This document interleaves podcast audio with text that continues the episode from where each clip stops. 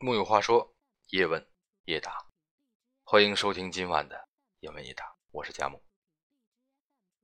今天咱们讨论一个历史和现实对比的问题：为什么古代嫖娼不违法，但通奸违法，而现代却是恰恰相反呢？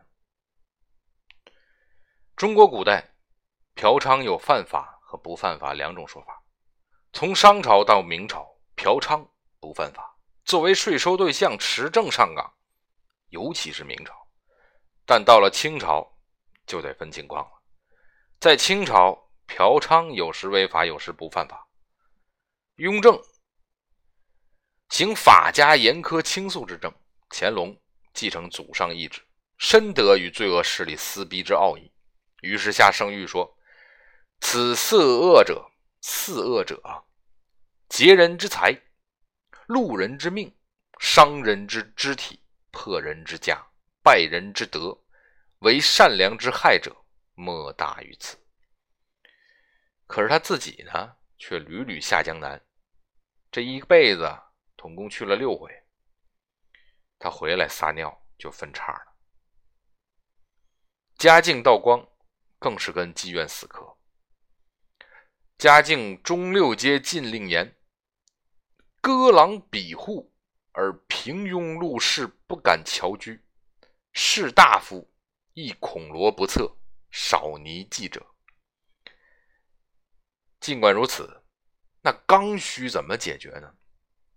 于是有了这么一个段子：道光以前啊，京师最重相姑，绝少寂寥。解释一下，就是道光年以前。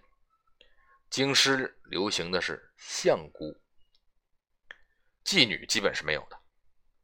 嫖娼败坏道德风气，必须禁了。所以说，欲望靠赌是压制不了的。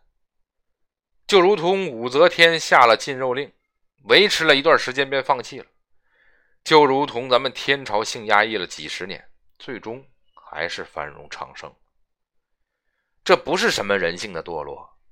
这本身就是人性，因此袁枚先生有言：“两千年来娼妓一门，立明主贤臣促不能进，亦由僧道四贯，至今遍满九州。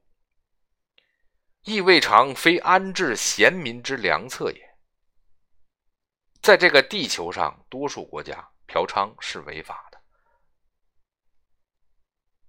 这意味着，在大多数国家，嫖娼虽然在任何时候都屡禁不止，但是也不能因此将其合法化。为什么嫖娼是犯法的？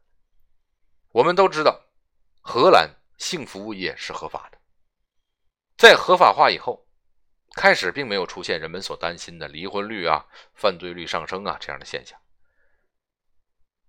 这个经常被性服务业合法化倡导者所提及。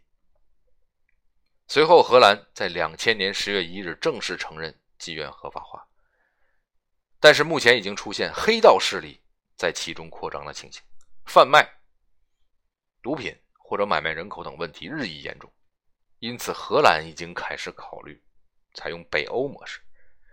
这什么是北欧模式呢？就是罚嫖不罚娼，嫖娼不仅仅是嫖娼。还牵扯各种滋生的问题，这些滋生的问题解决不好，嫖娼在多数国家就无法合法化。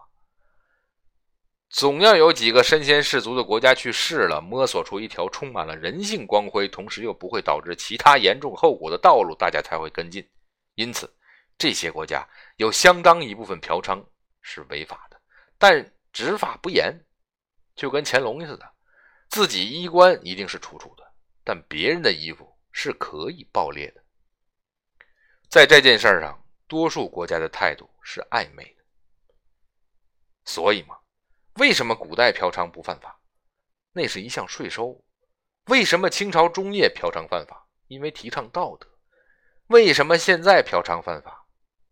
是有多重考虑的。至于说通奸，少年，无论是古代还是现代，通奸都是见不得人的事儿。只不过古人人质的情况更多一些，因此通奸也常常被破例为罪状。如果礼教严格，尤其适用这种罪状对政敌进行道德层面的打击，也就是踩上一万只脚，让他永世不得翻身。为什么通奸会从非法演变成了无罪呢？因为严格来说，通奸罪是思想罪，而设立思想罪的直接后果，也只不过是让人道貌岸然罢了。比如十年动乱时期，思想罪泛滥，每个心怀异心的人都要装作一副大义凛然的样子。目前依然确定通奸有罪的多数国家，是不能被仔细描写的国家。通奸的男方会被处以实刑，也就是用石头砸死；通奸的女方如果未成年，会被处以一百次以下的鞭刑；成年人也会被砸死。